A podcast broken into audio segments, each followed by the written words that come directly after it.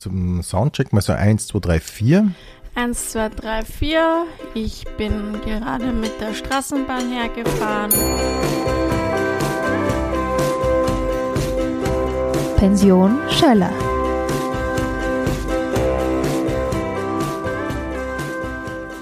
Ich begrüße jetzt in der Pension Schöller Erika Radcliffe. Hallihallo.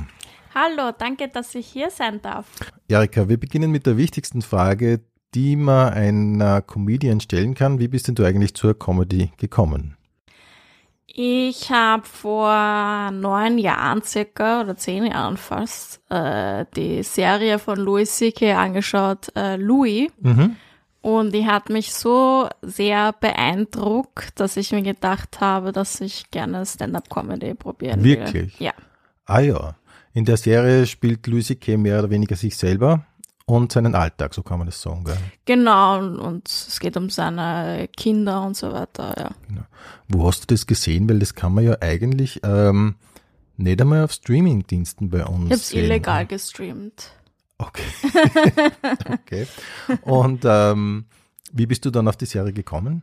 Ähm, ich schaue immer die Liste auf Rotten Tomatoes an und da war irgendwann mal Louis und dann habe ich es mir angeschaut. Okay, verstehe. Und dann bist du wirklich so reingekippt. So. Komplett, also ich habe wirklich ein Jahr lang fast jeden Tag so zwei, drei Stunden Louis geschaut. Dann habe ich mir seine Stand-Up-Special ange angehört, angeschaut, also und dann bin ich auf andere Comedians gestoßen durch seine Interviews und so weiter. Also ja, das war so meine Einstiegsdroge. Okay. Louis C.K. war der Einstieg, finde ich ja voll Mhm. gut. Ich meine, natürlich hat es mittlerweile einen Beigeschmack, aber trotzdem, ich finde, Louis C.K. ist schon, ist schon, ist schon ein super, ein super Einstieg, finde ich. Ja, im Moment, jetzt ist er halt, also ich, jetzt finde ich ihn natürlich noch immer gut und ich war auch bei seiner Show, aber ich sehe ihn jetzt nicht mehr als Gott an. Also der, er ist auch ein Mensch, der auch äh, Fehler Ja. macht, sagen wir so. Ja, he has a thing. Oder das sagt er in seinem, in neuem Special, sagt er das irgendwie. Ja. Ähm, everybody now knows my thing. Obama knows my thing. Ja. Ja, ähm, was war die letzte Show, die du gesehen hast von ihm? Weil du sagst, du warst bei seiner, bei seiner Show? Äh, er war in Berlin letztes Jahr und da habe ich mir seine Show angeschaut, im äh, Tempodrom war das, glaube ich. Nein, Mercedes-Benz Arena. Echt? Mhm. Cool. Ah ja. Weil es gibt jetzt gerade eine, ähm, die kann man gerade streamen auf seiner Website, die ist irgendwo in Amerika aufgenommen. Genau, das war im Madison Square Garden. Das ist ein, genau, ich glaube, das ist das gleiche Special, das ich mir angeschaut habe in Berlin. Okay. Ja. Und gut? Ich fand's voll super. Ich fand auch die Voracts echt gut. Ich mochte die Adrian Iapalucci oder wie man die auch immer ausspricht. Aha. die fand ich echt gut, ja. Okay. Mhm. Und was waren so die Specials, die du gesehen hast? So Oh my God wahrscheinlich? Oh my God und ich weiß nicht eh alles, ich weiß gar nicht, wie die heißen. Dann hat er auch so ein paar, die einfach nur 2008 oder so heißen, keine Ahnung. Ja. Mhm. Also ich habe jetzt nicht so, ich habe ich habe leider, ich bin leider echt wenig mit Kabarett aufgewachsen. Und dann habe ich erst so Stand-up-Comedy halt angefangen, auch Kabarett zu schauen, teilweise. Ähm, genau. Mhm, aber das ist was, was ich dich sowieso fragen wollte. Ja. Ob Kabarett für dich überhaupt eine Rolle spielt, weil du wirkst so sehr, darum, meine Einstiegsfrage ist ja meistens, äh, wie bist du eigentlich zum Kabarett gekommen? Aber bei dir ich mir gedacht, das macht gar keinen Sinn, du bist Comedian, oder? Ja, ich sehe mich eigentlich nicht als Kabarettistin. Manchmal sage ich es einfach dazu, damit, äh, damit ich mehr Zuschauer anziehe. Ja, verstehe. Ja. Aber ja, ich, ich, es ist halt, also ich glaube nicht, dass so Ausländerfamilien mit Kabarett aufwachsen, das ist halt schwierig. Also das, das hat einfach meine Familie nicht erreicht, Ja, wirklich. verstehe. Du Also- kannst nicht wirklich relaten, in dem, also bei, bei dem, was da erzählt wird, weil es, es stimmt ja, Kabarett verhandelt eigentlich sehr typisch österreichische Themen, so zumindest das klassische Kabarett. Genau, also das vor 20 Jahren auf jeden Fall. Ähm, aber ja, ich glaube auch nicht, naja, es gibt schon universelle Themen, aber es ist halt, also wenn man das einfach nicht kennt, also es war einfach nicht in meinem Umfeld, so meine Mutter ist Japanerin, das heißt, wir haben japanische Sa Sachen gemacht oder amerikanische Sachen, also das ist dann, weil meine Mutter auch teilweise in den USA aufgewachsen ist. Das heißt, es hat mich einfach nicht erreicht. Es war nicht im Fernsehen. Im Fernsehen habe ich nur MTV geschaut. Das heißt, also ich wusste, es gab einfach keinen Zugang dazu. Ich glaube, das Einzige, was noch ein bisschen mich erreicht hat, war eben so Michael Mitter, Michael Mittermeier, Kaya Jana, weil die auch im Fernsehen waren. Aber so der Rest, also es hat niemand in meiner Familie sich Kabarett angeschaut. Verstehe. Ja. Mhm. Ja, und Michael Mittermeier zum Beispiel ist ja auch eine klassische Comedy eigentlich. Ne? Es läuft Mhm. so ein bisschen unter Kabarett, aber er, ist, er sagt er selber, er ist von amerikanischer Stand-up-Comedy inspiriert im Prinzip. Genau. Ja, ich weiß nicht, wie sehr er in den 90ern schon inspiriert war von amerikanischer Comedy, aber er war immer so ein bisschen auch so, so albern und das, glaube ich, Mhm. Ah ja. Ja, das hat- das, äh, ja, okay. das, glaube ich, hat so ein bisschen, Witzig. da Mhm. können die Ausländer, glaube ich, damit sich identifizieren. tut ich weiß es nicht. Okay, verstehe. Ähm, ja, aber voll interessant. Und dann, erzähl mal, dann ist losgegangen. Genau, dann habe ich in, äh, bin ich in äh, Wien aufgetreten bei so englischen Mics und dann ähm, auf, bin ich auch, danach bin ich auf Deutsch auch aufgetreten, weil ich gemerkt habe, dass es da mehr Möglichkeiten gibt. Und dann habe ich bemerkt, dass ich nicht so viele Möglichkeiten in Österreich habe und bin dann nach Berlin ge gezogen. Aber das war's wirklich, war das der Grund? Weil ich kenne einige, die in Berlin sind, die sind halt dort, was cool ist. Aber du bist wirklich so, ich würde mit unter Anführungszeichen beruflich dorthin gegangen? Ja, schon. Also ich habe einfach bemerkt, dass es einfach mehr äh, Möglichkeiten gibt aufzutreten und einfach auch von allem mehr gibt. Mhm. Und wenn ich in dem Bereich arbeiten will, dann will ich halt wo sein, wo ich die meisten Aufstiegschancen oder Möglichkeiten habe. Wow, okay, sehr tough. Und alleine?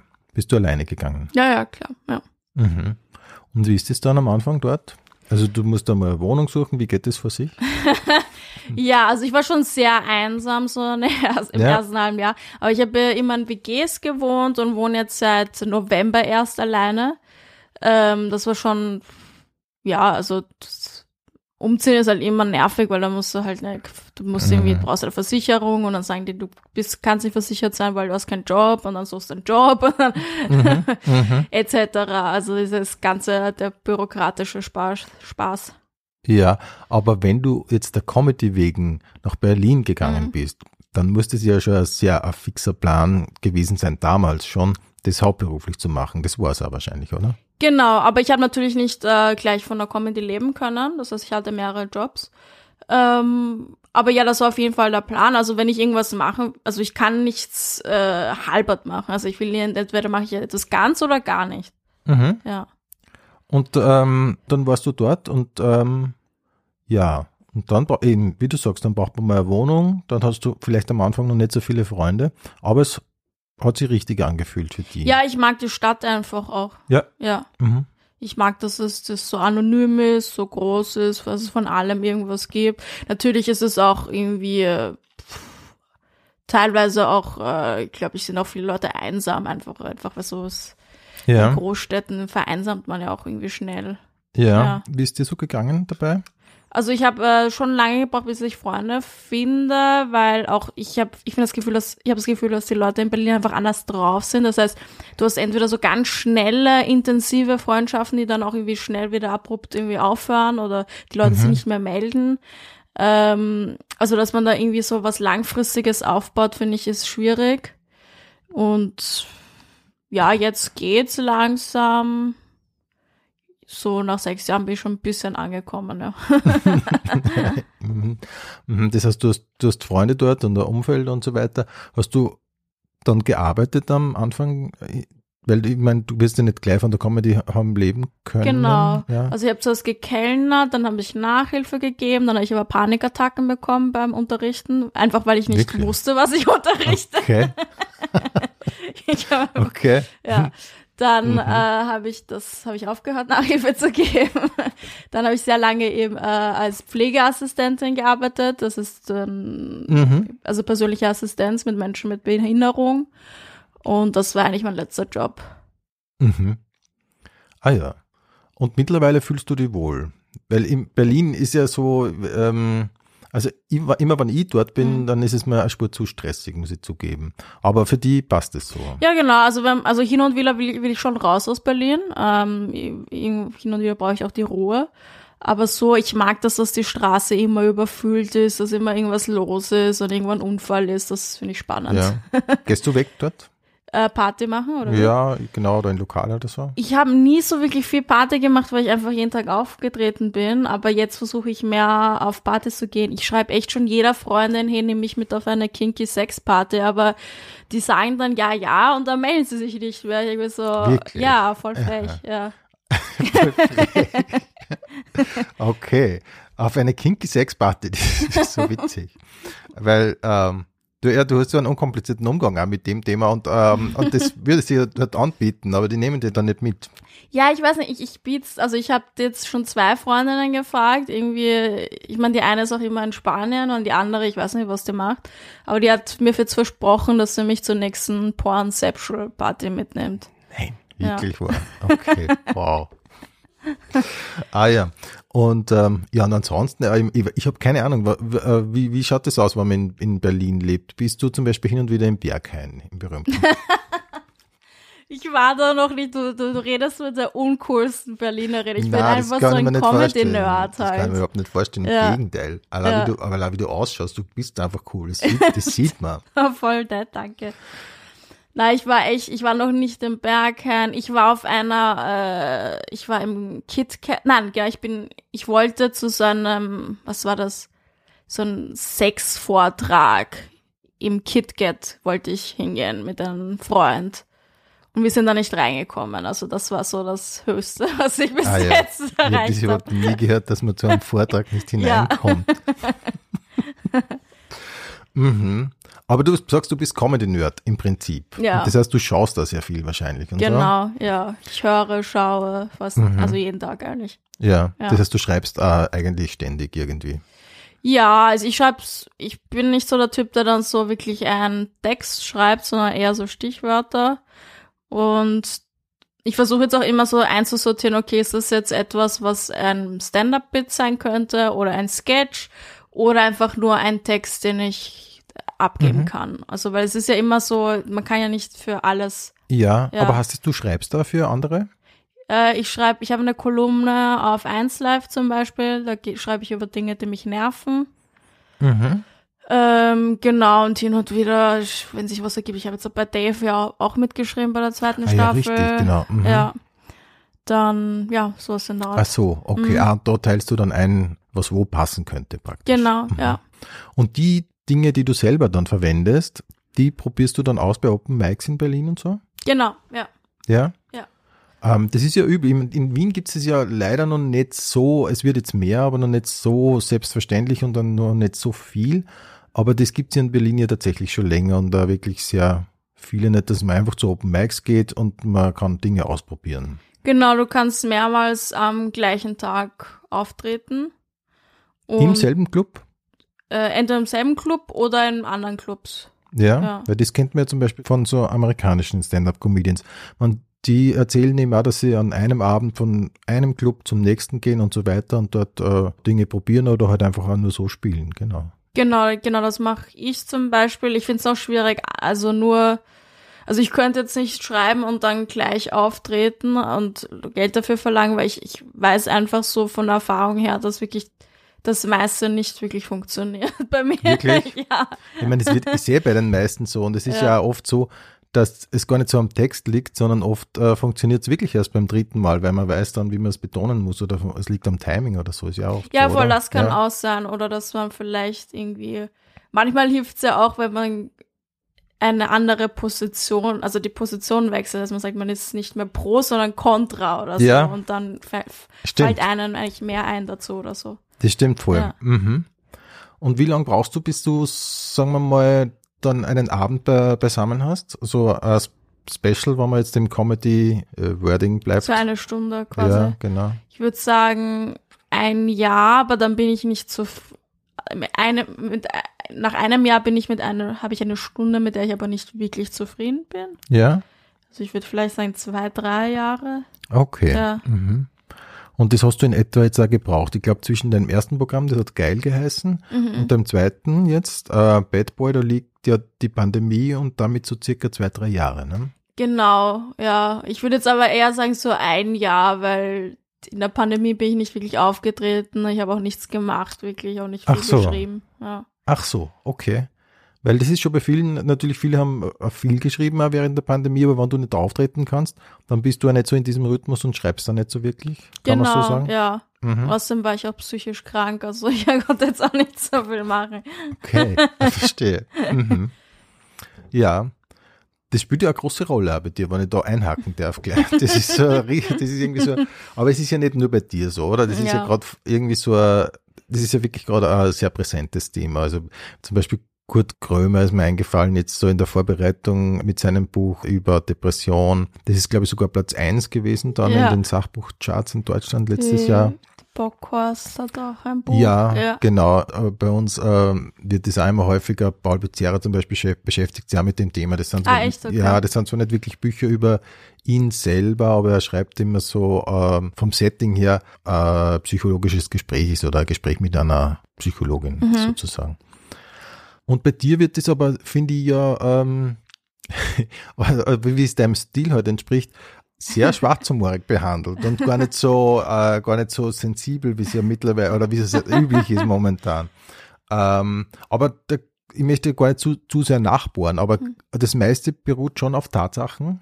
Ähm, ja, also ich würde sagen, so der Kern ist immer wahr und ein bisschen dazu gedichtet, weil es sonst nicht so Hm. witzig wäre. Und, und also ich war eigentlich eh froh, dass irgendwas, dass ich mal psychisch krank wurde, weil ich dann wieder was Material hatte, weil irgendwie davor ist echt nichts mehr irgendwie passiert in meinem Leben, wusste gar nicht, Ja. worüber ich jetzt irgendwie großartig Ja. schreiben soll. Witzig, witzig. ist es bei dir auch so? Ich habe jetzt selten, aber hin und wieder habe ich äh, die Angst, dass ich äh, so dadurch, dass man im Alter immer mehr draufkommt, wie die Dinge laufen und funktionieren, man macht weniger Fehler und dadurch passiert weniger. Ja, weil zum Beispiel auch mit dem Alkohol oder so, du weißt einfach, Ja, wie viel du genau, verträgst. solche Dinge. Ja. das heißt, machst einfach keinen Blödsinn. Ja. Ja, genau. Und find, findest du schon, dass man, dass man, oder man braucht einfach so ähm, Anker im richtigen Leben, wo man sagt, okay, da war so ein Punkt und da mache ich was drüber. Ja, zum Beispiel, ich habe mich auch getrennt von meinem Freund und da finde ich, finde ich bis jetzt habe ich die besten Bits eigentlich zu dieser Trennung geschrieben. Ja. Und ohne diese Trennung hätte ich kein, kein Material Ja. dazu. Also irgendwie ist es, ja. Aber das Gute ist, es ist auch irgendwie immer so beruhigend. Also wenn was Schlimmes passiert, weißt du immer, ah, okay, ich könnte darüber, ich kann darüber schreiben, so in ein paar Wochen. Ja, stimmt. Das habe ich mir umgekehrt auch schon gedacht, ja. Dass eigentlich so als Comedian, es kann einem nicht so viel passieren, weil entweder es läuft gut oder es wird ein Bit. ja, genau. Mhm. Mhm.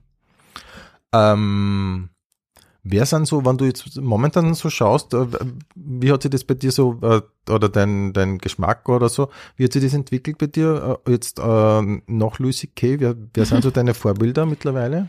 Äh, mittlerweile bin ich ein sehr großer Jessica Curson-Fan, Steph Tolev. Ich habe jetzt Karten für Nikki Glaser gekauft. Ja, in Wien ich- oder in Berlin? In Berlin. Ah, ich habe, ich schaue wirklich alles. Also ich habe auch äh, Chris Rock hatte ich auch eine lange Phase. Ich mochte den äh, Dave Chappelle Monolog auch für bei SNL. Mhm. Ähm, genau, eigentlich ja, ja, okay. sehr groß gefällt. Und das heißt, du, also so, also wie du redest drüber, du beschäftigst dich eigentlich wirklich hauptsächlich mit Comedy. Genau, ja. Mhm. Das finde ich eigentlich sehr cool. Mhm. Und schaust du da das meiste über Netflix oder YouTube oder wie schaust du? YouTube, illegal, auf den Webseiten irgendwas kaufen, alles mögliche. Alles. Ah, ja. alles, ja. Wow. Und hast du abgesehen davon dann irgendwie so Ausbildungen oder sowas gemacht? Viele machen dann ja, wenn sie zum Beispiel Lieder oder so im Programm haben, dann machen sie oft Stimmtraining oder lernen ein Instrument oder so, aber das war für die nie Thema. Du warst, wolltest immer so straight Stand-up machen. Äh, ich habe ein paar Impro-Kurse gemacht. Äh, ich bin auch überlegen, ob ich einen Schauspielkurs mache, weil ich hin und wieder Castings mache und bemerke, dass ich wirklich schlecht schauspielen kann. Ähm, Mhm. Aber du bist ein guter Typ. Ich konnte mir vorstellen, dass du besetzt wirst. ich habe bis jetzt bin ich, äh, habe ich keine Rolle bekommen. Ich habe schon mehrere Ja. Castings. Ja, aber immerhin siehst du, du bist eingeladen. Mhm. ja, Ja. ja. Ähm, aber es fällt mir auch sehr schwer, den Text zu lernen, besonders weil ich das Skript nicht gut finde. Mhm. Dann Mhm. dann ich mir so, ich weiß nicht, eine Woche lang irgendwo irgendwas lernen, so sechs Seiten für, weil oft ist das dann auch so geschrieben, also so reden ja normale Menschen nicht. Und dann steht das aber so in so einer komischen Schreibform, so, hallo, wie geht es dir? Wo ich denke, Also kein Mensch redet einfach so. Ja, Ja. mhm, verstehe. Ja, ich glaube, man darf es ja dann ein bisschen herrichten. Es kommt immer ein bisschen auf das Standing, das man dann äh, hat, so als Schauspieler in irgendwie an.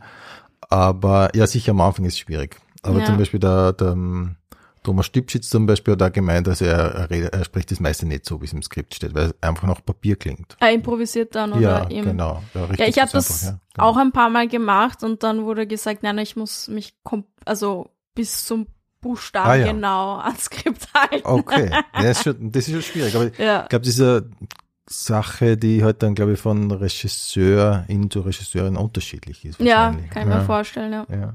Ja. Und auf der Bühne bist du äh, Wort für Wort am, am, am Text, so wie du ihn aufschreibst? Nein. Na, Also Setup versuche ich immer ein bisschen zu ändern, aber die Pointe bleibt eigentlich mhm. hundertprozentig gleich.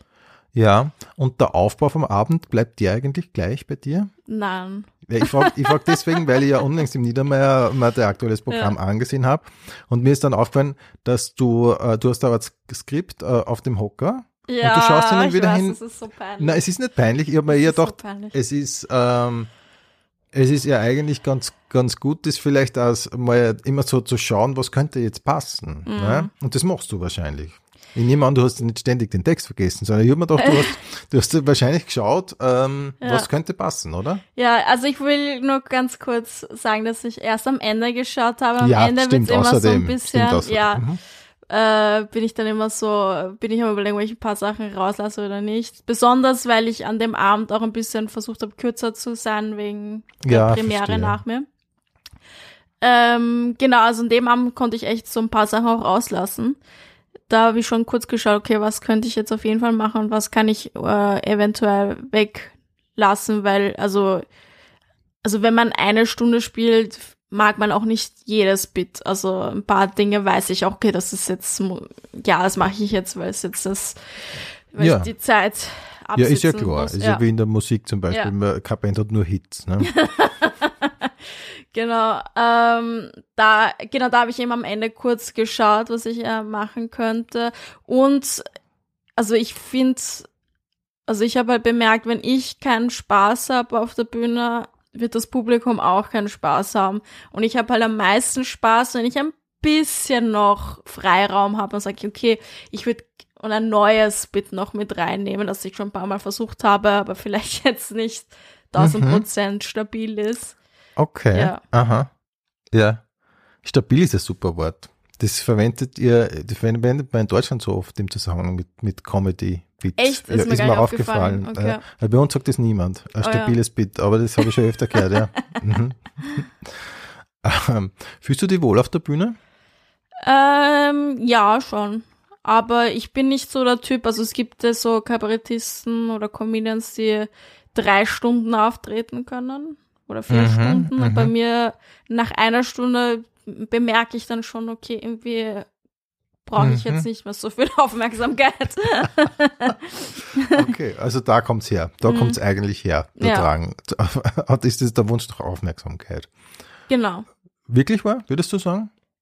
Dass, Ähm, dass so eine Grundmotivation für die äh, Aufmerksamkeit ist auch? Definitiv, teilweise. Ich meine, wenn ich es nur für die Aufmerksamkeit machen würde, würde ich nur Asiatenwitze und also wirklich nur Publikumspleaser-Witze machen. Also ich habe für mich schon einen Anspruch, für mich selbst witzig zu sein und das Mhm. ist halt dann auch immer ein Risiko, weil ähm, das finden halt nicht alle witzig.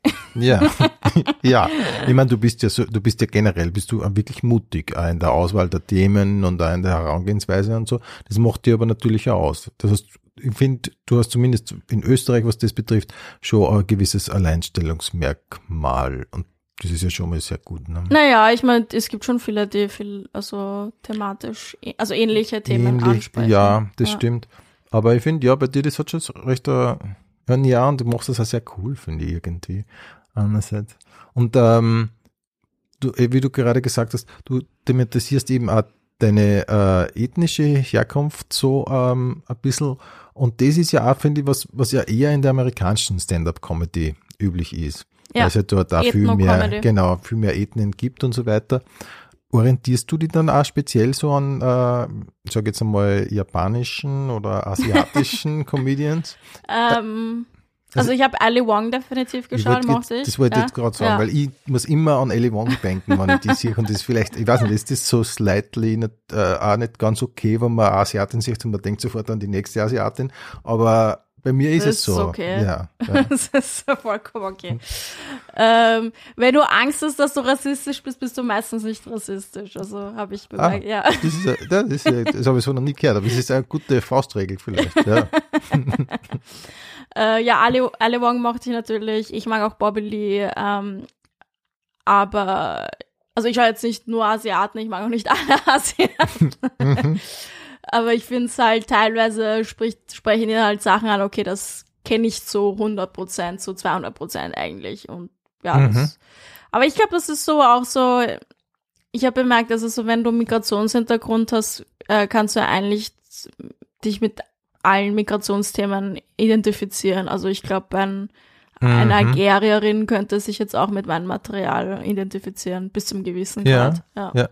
Mhm. War das Thema für dich, so wie du aufgewachsen bist?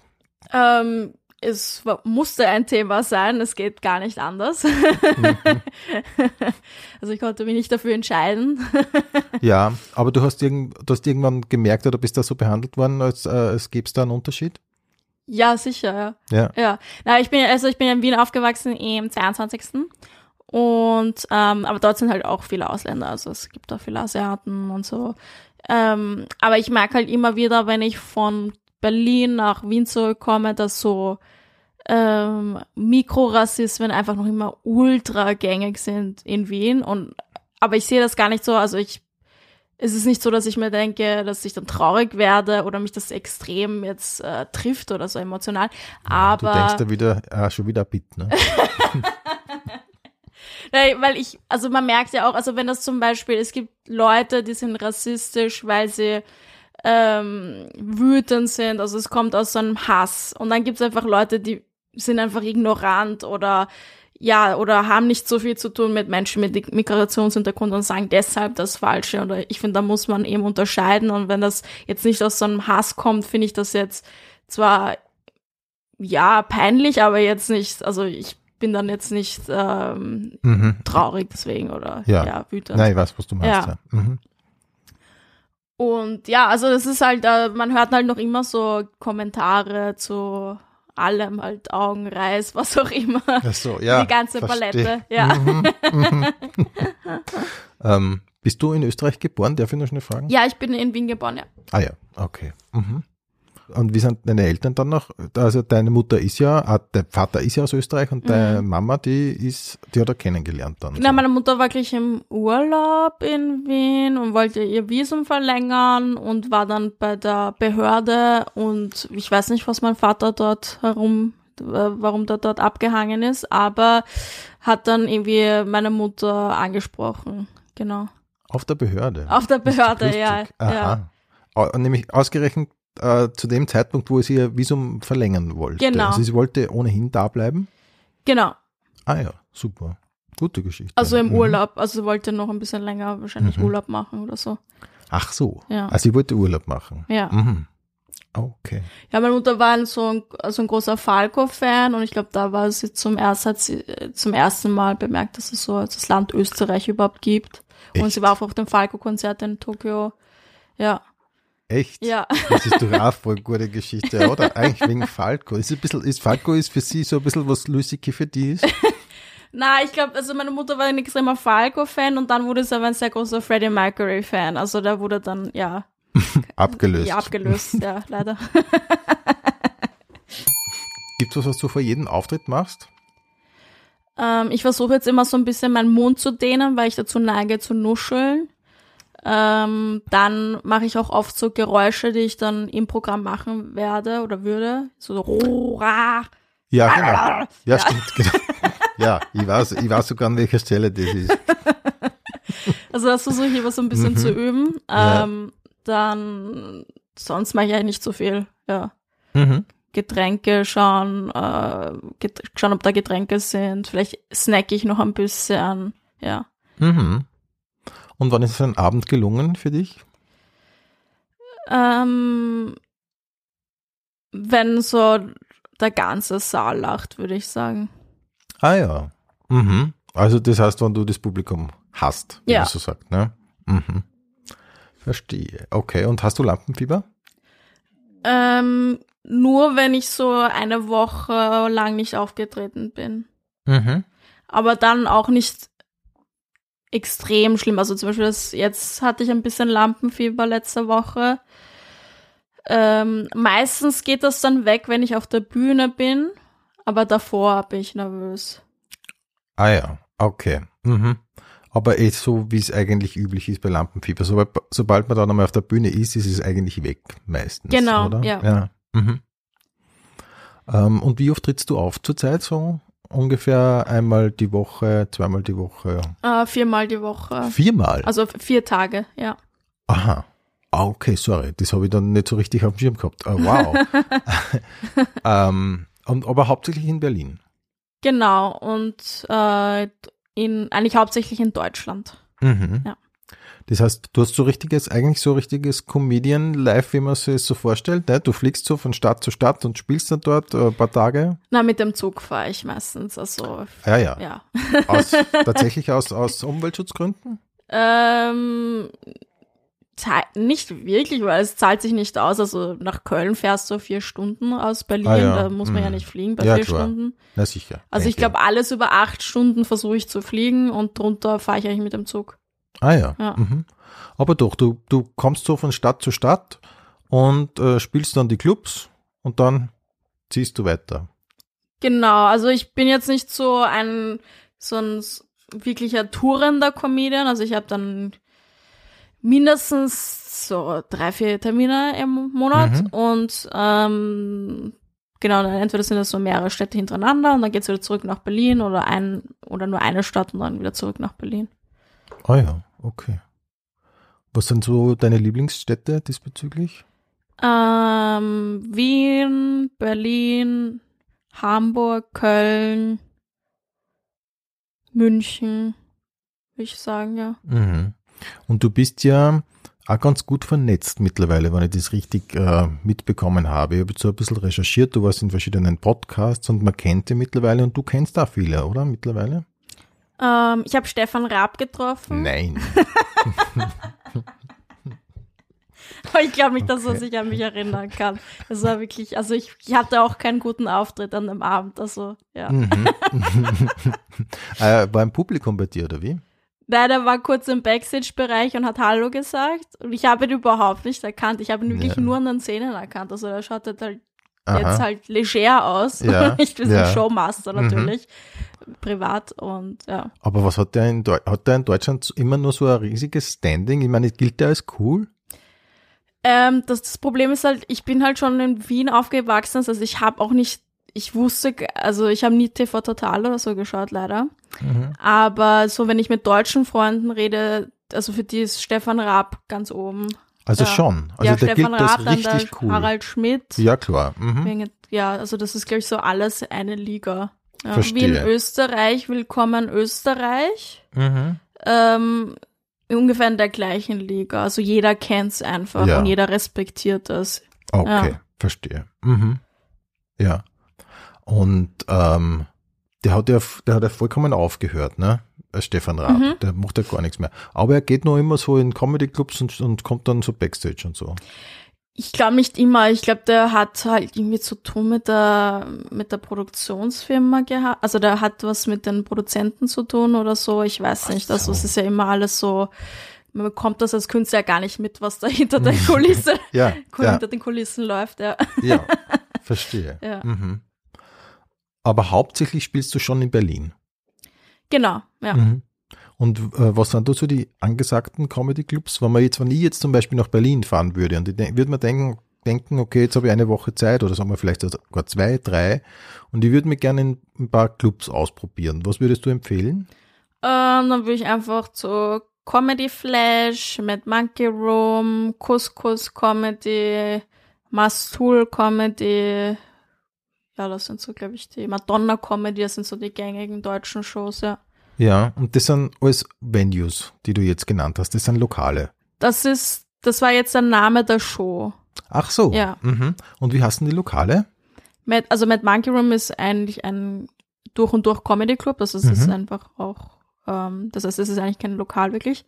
Ähm, dann Comedy Flash ist im Tatikos Underground, Couscous ist im Deriva und Madonna ist in der Madonna Bar, glaube ich, heißt die, ja. Und Mhm. Ist im Mastul, ja. Okay.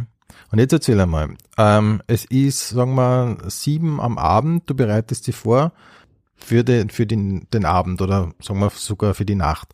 Ähm, wie geht es dann vor sich? Ähm, du nimmst dein kleines Köfferchen und gehst einmal Richtung Comedy Club. Sag einmal ungefähr, wie, was passiert dann? Steht zum Beispiel das Set vorher schon oder wer, wird das dann dort eingeteilt? Solche Sachen würden mich interessieren. Ähm, genau, ich, es kommt darauf an, entweder habe ich ein, ein, Spot kann zwischen 10 bis 20 Minuten lang sein meistens. Das heißt, ähm, je nach, meistens bereite ich mich nicht wirklich vor. Ich gehe zum Club und dann gehe ich meine Notizen durch und überlege, was noch am, was am ersten witzig ist. Und dann versuche ich zwei neue Bits in ein siebenminütiges Bit hinein zu, also ich, man nennt, im, im Comedy-Bereich nennt man das dann Shit-Sandwich. Das heißt, Ja. du fängst mit einem alten Bit an, dann machst du ein neues, dann altes, neues, alt. Ah, Ja. okay. Ach so, verstehe. Ähm, mir ist schon klar, ja. Genau, ein stabiles, Mhm. ne? dann, dann, dann äh, äh, ein neues sozusagen Ja. zum Probieren, dann wieder sozusagen, um die Stimmung aufzufangen, wieder was äh, Bewährtes. Genau. Wieder, ah, okay. Und das geht sich so in sieben Minuten aus. Wie lange dauert der Bit normalerweise bei dir im Schnitt? Ich würde sagen, eine Minute. Ja, okay. Weil das ist ja auch sehr verschieden, oder? Aber bei dir, das ist mir natürlich aufgefallen, bei dir geht's relativ schnell und das macht es ja sehr erfrischend. Ne? Da ist mal so ein Bit, das steht mal so da und dann nächstes. Genau, ich versuche halt, ich habe schon öfters versucht, längere Sachen zu schreiben. Irgendwie funktioniert das bei mir nicht wirklich. Deshalb, ja, ist momentan eher, sind meine Bits eher so eine Minute lang. Ja. Mhm. Und wann du dann dort bist, redet ihr viel untereinander? So die Comedians, so, oder kennst du, also kannst du davon ausgehen, dass du dort Leute kennen wirst? Wann Ich du kenne fast alle, ja. Du kennst fast alle. Ja. Und es sind einfach auch, also alle, die ein bisschen größer sind in Deutschland, gehen auch auf diese Bühne. Also ich, ich habe auch Michael Mittermeier mal getroffen im Mad Monkey Room. Ähm, Till Reiners, Felix Lobrecht, die sind alle dort. Wirklich? Ja, also nicht Aha. jeden Tag natürlich. Nein, das ist schon klar. busy, ja. ist, schon, ist schon klar. Aber ähm, das sind ja schon sehr, ich meine, das sind die größten Namen momentan, ne? Also speziell Felix Genau. Lobrecht, aber Ja. Till Reiners ist ja, ist ja richtig groß, ne? ja. Mhm. Ja, Hazelbrugger war, war auch mal auf einer, habe ich auch Mhm. mal getroffen, genau. Also das, Okay. ja. Ah ja, und das läuft dann schon so sehr freundschaftlich. Super freundschaftlich. Wir verstehen uns alle, wir verstehen uns alle so gut. Wir lieben uns. Es ist wie eine kleine Kommune. Das Okay, ist so toll. okay. Das klingt nicht ganz. Das ist witzig, weil am, Anfang, als ich nach Berlin gekommen bin, war halt die Szene extrem klein. Es waren so fünf Männer und ich. Und jetzt ist es einfach schon viel größer und das heißt, es gibt auch einfach auch viel mehr Konkurrenz. Ja. Das heißt, es gibt auch Streitereien, es gibt Bühnen, die ich zum, es gibt gleich eine Bühne, die ich zum Beispiel nicht bespielen darf aus persönlichen Gründen. Ich weiß nicht genau. Ich habe mich schon versucht einzuschleimen, aber es hat eigentlich nichts gebracht. Äh, also solche, solche Mini-Streitereien gibt schon. Also da versuche ich mich auch äh, meistens eigentlich rauszuhalten, weil mich das auch nicht wirklich interessiert meistens. Genau. Ja, verstehe. Aber wenn du sagst, am Anfang war es so klein, äh, wir reden davon, habe bei den Recherchen sogar nachgerechnet, du bist, glaube ich, jetzt sieben Jahre in Berlin. Sieben Jahre schon. Krass. Ja, okay, weil ich bin mit Podca- 24 aufge, glaube ich, äh, hingezogen. Sechs, sieben Jahre, das kann sein, ja. Ja, ja. Du hast da in einem Podcast 2018 hast du gesagt, du bist seit zwei Jahren dort. Aber ich habe das auch nicht so ganz am, ich bin da nicht so, ich Okay. plane nicht ist so ja gut. nicht, Nein, nein, ist ja es nicht so. sein, dass ich muss jetzt habe nicht, muss, 2018. aber, nein, es geht ja auch nicht jetzt nicht um, um so um, um die Zahl selber, Ja. aber ungefähr haben wir einen Zeitraum so, Mhm. man könnte sagen, also jetzt so ähm, in den letzten, ja, sagen wir halt einmal sieben, acht Jahren, ist es sehr viel größer Mhm. Explodiert, geworden. ja. Explodiert, ja, Ja. genau. Ja, ich glaube, in Wien ähm, wird das auch noch ein bisschen größer. So ist mein Gefühl jetzt momentan. Es hat sich ja sehr viel getan. Aber ich glaube, dass da, wie, wie schätzt du das ein? Weil ich unlängst mit äh, Freunden wieder äh, geredet habe. Ähm, es ist schon ein Comedy-Boom, oder? Würdest du das auch so sehen? Ja, definitiv. Und äh, es fangen auch sehr viele Leute an mit Comedy, aber es fangen auch, se- äh, es hören auch sehr viele Leute auf mit Comedy, weil Mhm. also ich glaube so, es gibt ja so einen Punkt, wo man merkt, merkt, okay, das ist eigentlich auch Arbeit. Also du kannst nicht einfach irgendwas machen. Also es ist dann, ja, Ja, dann wirst du auch nicht gebucht. genau. Ja, und äh, den, den Eindruck habe ich auch, dass Mhm. sich viele das wesentlich einfacher vorstellen, als es dann im Endeffekt ist. Ja, genau. Und das ist, es gibt auch viele Leute, die, die zum Beispiel Talent haben, aber das reicht alleine ja auch nicht. Also du musst wirklich äh, sehr viel Zeit investieren. Und ich glaube, du brauchst auch so ein bisschen so äh, eine psychische Veranlagung dafür, weil du du du musst ja diese Aufmerksamkeit haben wollen, damit du jeden Tag auftrittst. Und die meisten Menschen haben nicht dieses Verlangen. Mhm, mhm. Ja, da ist sicher auch was dran. Und du brauchst auf jeden Fall Durchhaltevermögen. Es Mhm. wird, ist, und du, es, es ist ja einfach nicht jeder Abend gut. Aber wenn du Genau. eben, auch wenn du talentiert bist und auch wenn du im Grunde gut vorbereitet bist und, und dedicated bist, es wird immer irgendwie schwierig werden.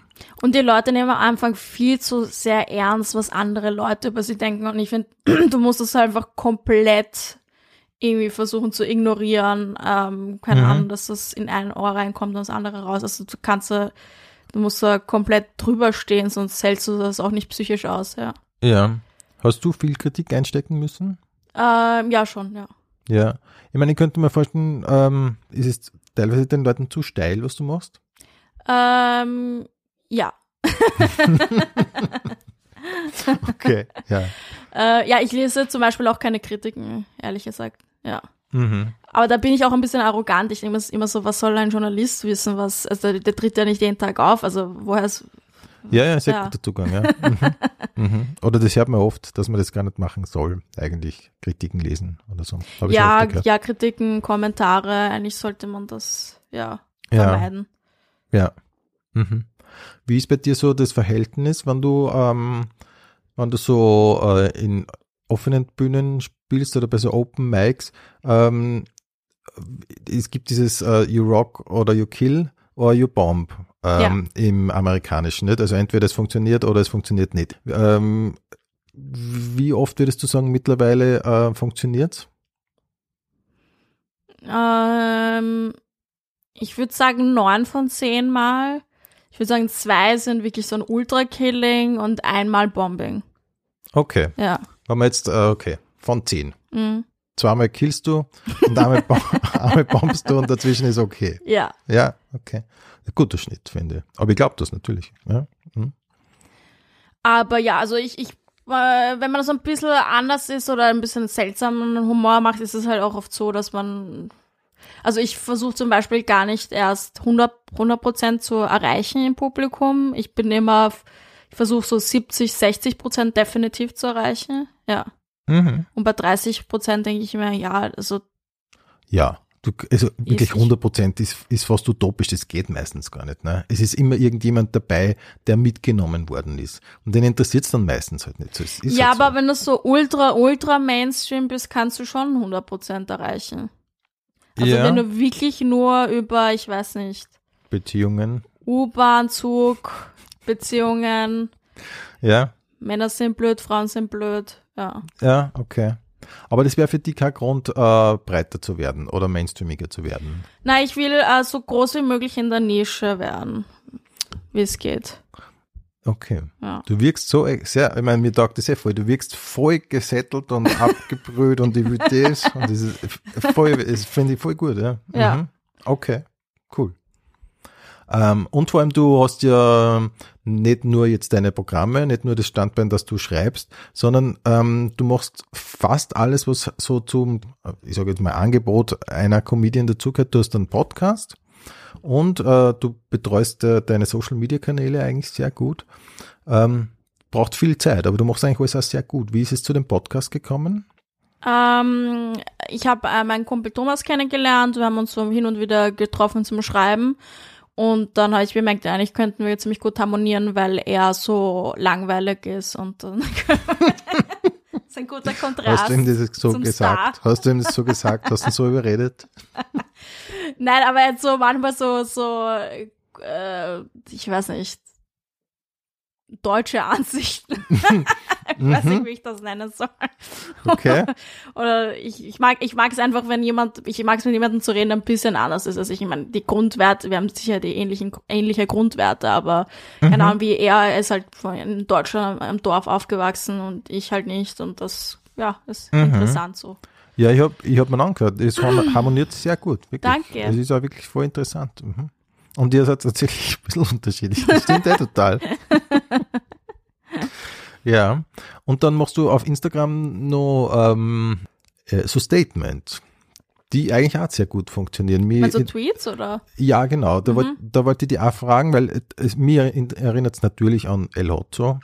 Ähm, aber es machen ja viele mittlerweile Ja. so, dass man einfach so äh, Statements so, äh, du machst es glaube ich so in unregelmäßigen Abständen, so alle paar Wochen so mal. Ja, genau, ich, ich, ich schaff's gar nicht so viel Gutes zu schreiben. ja. Ja. Aber du sammelst das und dann machst du wieder mal so einen so, so genau, Post. wenn ich so das Gefühl habe, okay, jetzt habe ich wieder so sechs, sieben gute Sachen, dann poste ich's. Mhm. Also wenn ich nichts habe, dann werde ich nichts posten. Ja, ja. Würdest du sagen, äh, heutzutage es geht gar nicht mehr ohne Social Media? Das ist also eine gängige Diskussion gerade. Viele sagen, es geht nicht mehr ohne. Hundertprozentig. Ja. Ja. Also ich mache ja auch nur, also ich tendenziell brauche ich gar nicht diese Aufmerksamkeit von Social Media. Also mir reicht das eigentlich, wenn ich auf der Bühne bin und danach ist es, Mhm. Ja. brauche ich echt keinen Kontakt mit anderen Menschen. Aber ich, äh, Social Media, da mache ich halt hauptsächlich dafür, dass ich eben diese Leute in meine Shows ähm, hineinziehe, genau. Mhm. dass die halt Tickets buchen. Ja. Ähm, in, ich glaube, in der letzten Podcast-Folge, die ihr aufgenommen habt, da sprecht ihr über Urlaub Mhm. und du sagst dann, ähm, also es ist ein, es ist ein- einerseits finde ich es sehr lustig, wie du erzählst, dass du äh, mit äh, Berliner, äh, ich sage jetzt einmal, Typen auf Urlaub fährst und dann denen alles bezahlen musst. das ist sehr, sehr lustig, ist und ein Ja. volles Berlin-Klischee, aber es stimmt scheinbar, oder? Ähm, naja, ich glaube, ich, ich suche mir halt irgendwie aus irgendeinem Grund immer arme Männer aus, keine Ahnung wieso. Wirklich? Ähm, ja, und viel bezahle ich dann auch nicht. Also so viel kann ich mir auch nicht leisten. Also ein bisschen so ein Griechenland-Urlaub vielleicht. Mhm. Und dann fütterst du dann eine Woche durch. Obwohl das letzte Mal habe ich, glaube ich, nur das Airbnb bezahlt und hin und wieder ein Essen. Ja. ja. Ah. War das noch dein Freund oder war das schon ein Flirt? Ähm, nein, das waren meine Freunde. Okay. Ja. Aha. Na, aha. Aber du hast nicht, Was? nicht mit dem Schluss gemacht, weil, das, weil es schon zu teuer geworden ist. So, ja, der wollte dann noch eine Uhr. ja. Ja, okay, verstehe. Was mich auf jeden Fall noch sehr interessiert hat, äh, dann äh, an diesem Podcast-Gespräch, ist, wie du gemeint hast, wenn du im Urlaub bist, dann beginnst du eigentlich sofort wieder zu arbeiten. Mhm. Ist es so? Also ähm, hast du dann dein Handy mit, ich sage jetzt einmal Ja. zum Beispiel am Strand und fangst zu tippen an oder wie schaut das aus? Ach so, also, na, also so schreiben gleich tue ich nicht im Urlaub, aber so E-Mails checken, wenn ein Anruf ist von Agentur, rufe ich auf jeden Fall zurück. mhm. Ähm, falls ein Abgabetermin sein sollte im Urlaub, würde ich auch natürlich schreiben, aber sonst, ja, Mhm. Mhm. mache ich eigentlich nichts. Verstehe. Ja. Aber man kann schon sagen, dass Comedy einfach dein Leben ist, oder? Ja, Mhm. es ist ein Kind oder ein Partner quasi. Ja, aber mehr oder weniger so das Wichtigste oder der wichtigste. Ja, ich verstehe auch gar nicht, also ich könnte keinen Job haben, wo ich einfach so zwischen, keine Ahnung, 10 bis 5 dort bin und dann ist das vorbei. Also ich brauche auch irgendwas, wo, damit ich, womit ich mich beschäftigen kann für den Rest des Tages, weil, ähm, also ich muss auf irgendein Ziel hinarbeiten, sonst werde ich auch depressiv, also mir wird dann langweilig und ich weiß gar nicht, was ich mit meinem Leben da machen soll. Also, ja. Mhm. Okay. Also im Endeffekt sind wir wieder, eigentlich sind wir wieder dort, ne? Entweder es, es geht gut oder es wird ein Bit. So ist das Leben. ja, ja. Googlest du dich selber? Ähm, ich google mich öfters, aber weil ich, ähm, keine Ahnung, meine Webseite updaten muss und dann muss ich halt selbst die Ticketlinks zuerst mal finden und dann auf meine Webseite packen, ja. Ah ja. Aber die Website, äh, die betreust du selber. Ja. Mhm. Ah, ich habe mich aber auch äh, letzte Zeit öfters gegoogelt, weil ich ja auf den Dating-Apps bin. Und dann sagen halt dann Typen, hey, du hast das und das gemacht und ich kann mich dann ehrlich gesagt gar nicht mehr dran erinnern, was das Mhm. war und dann schaue ich, was das, was ich Okay. da gepostet Mhm. habe. Okay. Ah ja. Ab welchem Zeitpunkt outest du dich als Comedian, wenn du datest? Ähm, entweder wissen die schon oder ich versuche es eigentlich jetzt schon gleich am Anfang zu sagen. Ah ja. Ja. Wirst du erkannt? Aufgrund von Fotos wirst du erkannt. Ja, Mhm. aber nicht von allen, ja. Ja. Aber es ist schon ein Pro dann. Es ist kein Pro. Weil Wirklich? entweder sind sie Fans, was ich dann abturnend finde, oder sie finden das nicht gut. Also, oder sie finden Ja. das ab, oder die finden das abturnend, einfach eine weibliche Mhm. Comedian zu daten.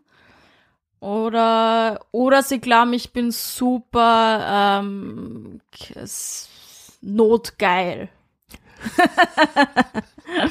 Mhm. Mhm. Und ähm, was ist dann ähm, der Punkt oder äh, wie muss es sein oder der sein, das funktioniert? Ähm, Er muss es gut finden, aber nicht zu gut. ich find, ja, ich finde es auch vollkommen okay, wenn er kein Interesse hat Mhm. an meiner Comedy. Ja. Also ich finde es gut, wenn er mich meinen Job respektiert, aber er muss jetzt nicht meine Stand-up-Sachen anschauen. Mhm. Mhm. Und er darf kein Problem haben, damit dass er vorkommt. Ja. Mhm. Wie informierst du dich über das Weltgeschehen? Oh mein Gott. äh, also ich habe ein Zeitabo, das heißt, ich lese die Ja, Zeit eigentlich aha. fast jeden Tag, aber ich lese nicht so, ich lese eher so diese Kolumnen in der Zeit, aber nicht Mhm. so die ganzen Kriegssachen und so, ja. Äh, Hast du das Abo digital oder? Ja. Ah ja. Mhm. Auf welcher Website verbringst du die meiste Zeit? YouTube. Was ist die wichtigste Sache, die man im Leben lernen muss, die man aber nicht in der Schule durchnimmt? Ähm, die richtige Versicherung finden, Steuern, Zeug. Und wenn du einem Kind einen Rat mitgeben könntest für den Rest seines Lebens, aber eben nur einen, was würdest du sagen? Ich würde sagen, es ist einfacher, einen Job auszuwählen, der dir ein bisschen Spaß macht, weil du dann auch eher das Bedürfnis hast, besser darin zu werden. Wann hast du bei einem Film oder einer Serie das letzte Mal geweint? Och, vorgestern. Ich habe Modern Love geschaut auf Amazon. So peinlich. Ja. Ah ja. Das habe ich noch gar nicht gesehen, aber es sagen viele, dass das ganz gut ist, ne? Ja, sind so ich finde nicht jede oder? Folge gut, aber es gab eine gute Folge mit Anne Hathaway, da habe ich schon geweint. Vorgestern. Mhm. Ja, Was schaust du generell? Bist du Serienschauerin? ich schaue alles. Ich schaue auch Sachen, die ich gar nicht schauen will, ja. Ja. Und ähm, was kann man empfehlen? White Lotus, erste und zweite Staffel, hundertprozentig, fand ich eigentlich die beste Serie letztes Jahr, die produziert wurde. Dann finde ich der beste Film, den ich letztes Jahr geschaut habe, war Red Rocket. Den fand ich richtig gut. Ähm, ja, Mhm. Äh, Red Rocket habe Mhm. ich nicht so am Schirm. Was, das ist vom gleichen Regisseur und Produzenten, der äh, Florida Project, äh, Tangerine gemacht hat. Das ist so, der hat, der macht oft Filme, wo er einfach auch Leute dann castet, die also normale Menschen sind und in diesem Ort einfach leben. Und dann hat er diese, ich weiß nicht, wie man das nennt, aber der macht dann auch, der filmt auch sehr wild oft, dass er einfach keine Genehmigungen sich holt und dann müssen die Schauspieler dann kurz weglaufen und weil die Polizei kommt und dann müssen die wieder zurücklaufen und dann filmen sie weiter. Also ja, so in der Aha. Art filmt er oft, ja. ah, okay. Sehr cool. ja. Ähm, wenn du eine Sache in deiner Vergangenheit ändern könntest, welche wäre das? ähm, nicht die ganze Zeit grübeln, weil es bringt im Endeffekt eh nichts. Du kannst nicht alles kontrollieren. Also im Endeffekt musst du die Kontrolle ein bisschen aufgeben, abgeben, ja. Gibt es irgendwelche Filme oder Lieder, die du sehr gern magst, für die du dich aber eigentlich schämst? Also die Guilty Pleasure-Frage eigentlich. Mhm. Filme oder Lieder? Beides. Ich höre sehr viel Britney Spears. Und Filme, ich schaue, glaube ich, fast alle paar Monate Crazy Stupid Love. Ja. Mhm. Mhm. das ist doch super. Mhm. Ich bin gar nicht sicher, ob ich. Habe ich den? Ich weiß Der ist gar auf nicht. Ob, Netflix. ah ja, Ja. okay, dann schau ich, dann schau ich jetzt mal. Mhm. ähm, kannst du gut kochen und was ist deine Spezialität? Äh, meine Spezialität. Ich koche gerne. Ich kann auch ein paar Gerichte gut kochen, aber ja, also ich würde jetzt mich ja nicht als sehr gute Köchin beschreiben. Ich kann, glaube ich, eine gute Spaghetti Bolognese machen. Dann habe ich letztens Kimchi Jjigae gemacht. Das ist eine Kimchi-Suppe. Ja. Mhm. Mhm. Ah ja, aber asiatisch. Klingt so, ne? Ja, das meiste ist eher asiatisch, was ich koche. Ja. Ja. Mhm. Was glauben andere über dich, was nicht stimmt? Ähm ich glaube nicht, dass ich so dumm bin, wie viele Leute glauben in meinem Umfeld. Wirklich in deinem Umfeld? Wieso glauben Leute in deinem Umfeld Äh, das? Im Gegenteil, ich meine, ehrlich Ja. jetzt, du wirkst äußerst äh, sophisticated und intelligent auf, für mich. Aber jetzt nicht nur, Danke. wo, seit du mir gegenüber sitzt, sondern du machst da den Eindruck, wenn du auf der Bühne bist zum Beispiel. Oh, danke. Nein, mir wurde schon öfters gesagt, dass ich wahrscheinlich dumm bin. Ja, also es ist schon Aufgrund deiner. Comedy oder warum ist, soll das so sein? Naja, generell, also ich glaube, es ist vielleicht auch äh, seit der Schulzeit. Also ich glaube, ja, das ist alles noch in, ja, habe ich verinnerlicht ein bisschen. Ja, ich glaube, das ist aber eher, das glaubst du selber über dich, obwohl es nicht stimmt. Weil ich kann mir, also kann mir nicht vorstellen, dass es jemand glaubt. Also ich glaube, ich habe immer Angst, dass ich zu dumm bin. Deshalb versuche ich auch Sachen zu lesen, die mich, die mich überhaupt nicht interessieren, einfach um irgendwie mithalten zu können. Also ich, ja, Echt interessant. Also auf das wäre ich nie kommen, wirklich Okay, nicht. Aha. danke. Ähm, hast du schon einmal etwas an dir verändert? Ähm, Muss nicht äußerlich sein, sondern eher, hast du schon mal versucht, die irgendwie in eine Richtung zu ändern? Ich hatte eine Phase, wo ich fast jedes Jahr komplett mich verändert habe, auch äußerlich. Ähm, dann innerlich auch so ein bisschen, dass man halt, dass ich so quasi den Freundeskreis fast jedes Jahr ein bisschen ausgetauscht habe. Einfach auch, weil, also mich interessieren auch viele Dinge und manchmal bin ich dann in dieser Clique, weil mich, keine Ahnung, Film gerade interessiert und dann merke ich, nein, mich interessiert lieber das und das und dann bin ich nur noch dort unterwegs, ja. Ah ja. Aber das wäre zum Beispiel was, da hätte ich total Angst. Also wenn ich meinen mein Freundeskreis austauschen würde, dann Mhm. hätte ich total Angst, dass äh, die neuen Freunde vielleicht mich dann irgendwann mehr wollen und dann habe ich niemanden mehr. Aber ich finde interessant, weil das würde ich immer gar nicht trauen. Dass ich mir, dass mir Ja, denke, aber es- es ich meine, abgesehen davon, dass ich dann meine Freunde so. eh total mag, aber Mhm.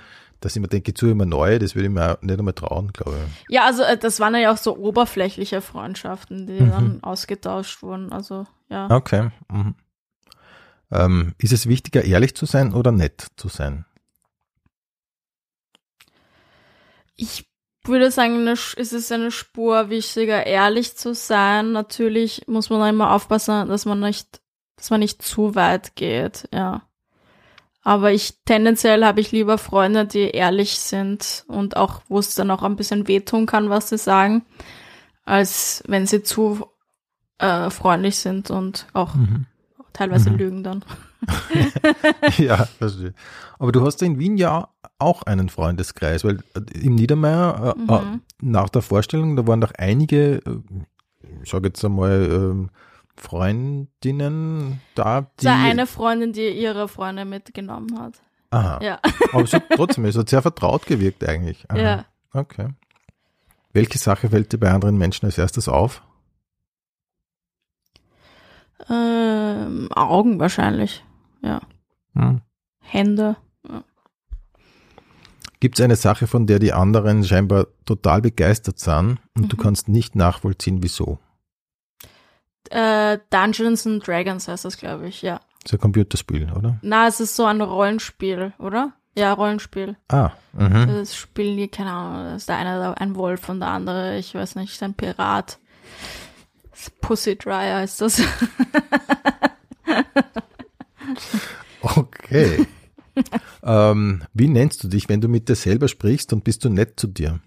Ich bin immer per Du oder wir. Das ist Ja? sehr seltsam, ja. Okay. Sagst du, Erika, wir müssen jetzt los. Ja, du, wir müssen jetzt los. Wir sind jetzt schon zu spät dran. Ja.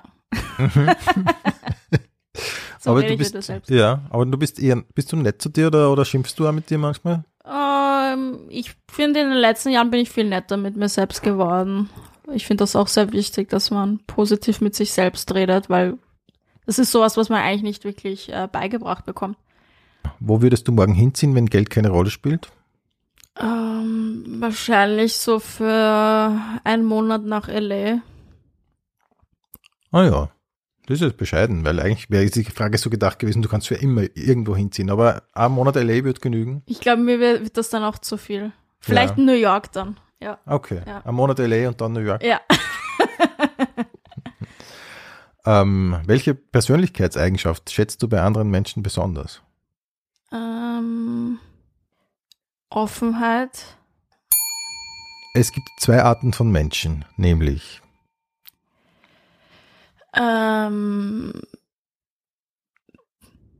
die einen mögen rohe Zwiebel und die anderen nicht. früher war nicht alles besser, aber Entspannter. mein erster Gedanke nach dem Aufwachen ist, Instagram. mein letzter Gedanke vor dem Einschlafen ist, Instagram. wenn ich nicht schlafen kann, versuche ich zuerst einmal. Äh, Big Bang Theory anschauen. Sehr gut zum Einschlafen. Wenn der Wecker in der Früh läutet, bedeutet das, Ich habe keinen Wecker. die Geschichte von Donald Trump zeigt das. Man eigentlich nur witzig sein muss. Die Geschichte des Brexit zeigt das. Populismus sehr gut funktioniert. Wenn ich Wladimir Putin einen Satz sagen könnte, wäre das. Free the nipple. Die Sache mit dem Klimawandel ist so schwierig, weil Auch so langweilig ist. das Problem an der Digitalisierung ist, Die, das Suchtverhalten, dass man zu viel Social Media konsumiert.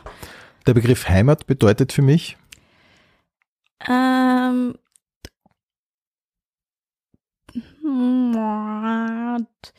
meine Wohnung.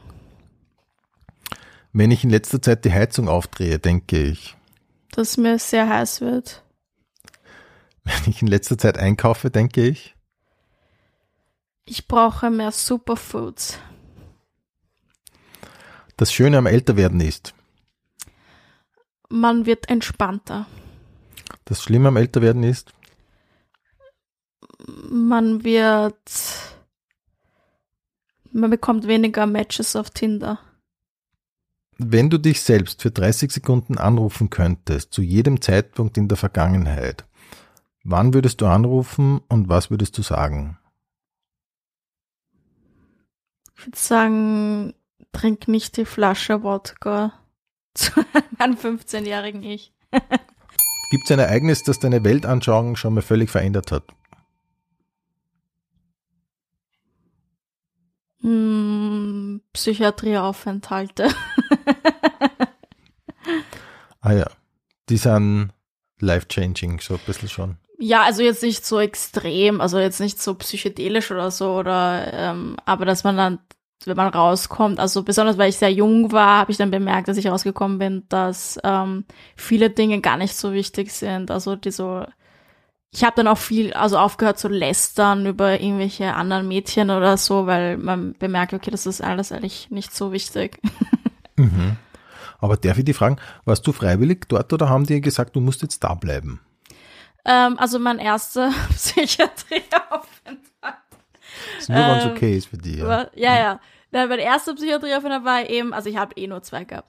Auf jeden Fall. Jetzt versuche ich mich da auszureden. Ich bin ganz normal. Also mein erster Aufenthalt, da war ich äh, 15, ähm, da muss ich definitiv bleiben, weil ich eine Überdosis genommen habe und dann war ich auch für ein halbes Jahr stationär, aber auf der offenen Psychiatrie im AKH. Und äh, in, während der Pandemie habe ich mich halt ähm, habe ich mich einweisen lassen, weil ich das selbst sehr gut einschätzen kann, wann ich Hilfe bekomme und ich nehme sehr gerne Hilfe an. Und dann war ich auch stationär auf der offenen Klinik. Mhm. Ja. Und das kann man empfehlen, oder? Ja, ja, ich finde man's, ich meine, in meiner Bubble gibt's eh schon eigentlich so gut wie kein Stigma. Aber außerhalb meiner Bubble ist, äh, sind psychische Erkrankungen noch immer extrem stigmatisiert, was irgendwie unnötig ist. Und ähm, das ist auch so weit hilfreich, dass du jetzt sagen kannst, okay, es passt eigentlich wieder alles, oder? Ähm, ja, also momentan passt alles und ähm, ich bin dann auch nicht so der Typ, der dann noch ewig lang irgendwie zur Psychoanalyse geht und dann jedes Kindheitsereignis noch durchkauen muss. Also ich weiß nicht, ob das jetzt so sinnvoll ist. Da finde ich der Verhaltenstherapie irgendwie sinnvoller, dass man sagt, okay, du hast diese eine Störung und die versuchen wir so in Zaum zu halten, dass du die Wohnung verlassen kannst und äh, normale Sachen erledigen kannst. Mhm. Ist die Welt in fünf Jahren ein besserer Ort oder ein schlechterer? Ähm, also ich hoffe, dass es ein besserer Ort wird. Und du für dich selbst, wo siehst du dich selbst in fünf Jahren? Ähm, ich hätte gern einen Kalender, der bis auf die nächsten fünf Jahre, drei Jahre voll ist, mit Terminen. Ähm, ja, und in den nächsten fünf Jahren muss ich mir halt noch überlegen, ob ich überhaupt Kinder haben will oder nicht. Erika, und sogar an dieser Stelle vielen Dank für deinen Besuch in der Pension Schöller. Danke für die Einladung. Und ich darf dich noch bitten zum Pension Schöller. Frühstücksbuffet. Kaffee oder Tee. Kaffee, Kuhmilch oder Sojamilch. Hafermilch, Müsli oder Eierspeis. Eierspeise, Croissant oder Topfengulatsche. Topfengulatsche, Comedy oder Kabarett. Comedy, Komödie oder Tragödie. äh, Tragödie, Buch oder E-Reader. Buch, Handy oder Notizblock. Handy, Früher Vogel oder Nachteule. Nachteule, Elektrische Zahnbürste oder normale. normale, Spazieren oder laufen. Spazieren, Kopf oder Bauch. Bauch, Stadt oder Land. Stadt, Fahrrad oder öffentlich. öffentlich, Klavier oder Orchester. Klavier, Mozart oder Beethoven. Mozart, Beatles oder Stones. Stones, Madonna oder Cindy Lauper. Madonna, Wander oder Bilderbuch. Wanda. Taylor Swift oder Billie Eilish. Boah, finde ich beide scheiße. Okay, gut, fair enough. ähm, Stephansdom oder Riesenrad. ähm, Stephansdom, Donauwalzer oder Radetzky-Marsch. Donauwalzer, ja, Wien-Neubau oder Berlin-Kreuzberg. Kreuzberg, Flex oder Berghain. Flex, Lecker oder Leiwand. Leiwand, Krass oder Org. krass, Party oder Zusammensetzen. Party, Bier oder Wein. Bier, Helles oder Dunkles. hell, Mit Koriander oder ohne. mit, Nutella mit Butter oder ohne. ohne, South Park oder Simpsons. South Park, Prinz Harry oder Prinz William. Prince Harry, Kino oder Couch. Kino, Chips oder Popcorn. Chips, Arthouse oder Blockbuster. Arthouse, Roman oder Kurzgeschichte. Roman, Thomas Breziner oder Christine Nöstlinger. Christine Nöstlinger, Alfred Hitchcock oder Agatha Christie. Hitchcock, Frank Sinatra oder Janis Joplin. Janis Joplin, Okay, du bist ja bist so fokast irgendwie. ich will hier, ich will Okay, du bist hier raus, du bist hier raus. Okay. ähm, Charlie Chaplin oder Buster Keaton. Äh, kenne ich beide nicht wirklich. Chaplin vielleicht. Mhm. Steven Spielberg oder George Lucas. Hm, Spielberg, Disney oder Marvel. Disney, Playstation oder Xbox? Beides nicht interessant. Mehr Geld oder mehr Freizeit? Mehr Geld. Hin zur Gefahr oder weg von der Gefahr? Hin zur Gefahr. Gedanken lesen können oder unsichtbar sein? Äh, unsichtbar sein. Fliegen können oder unter Wasser atmen? Äh, fliegen können. In der Ruhe liegt die Kraft oder in der Bewegung liegt die Kraft? In der Bewegung liegt die Kraft. Liebe mit Liebeskummer oder keine Liebe und kein Kummer? Liebe mit Liebeskummer. New York oder Los Angeles? New York.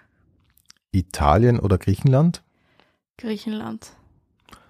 Übergangsjacke oder frieren? Übergangsjacke. Haube oder Frisur? äh, Frisur. Worauf wartest du oder morgen ist auch noch ein Tag? Worauf wartest du? Früh gehen oder bis zum Schluss bleiben? Früh gehen. Servus, Baba oder auf Wiedersehen. Ciao.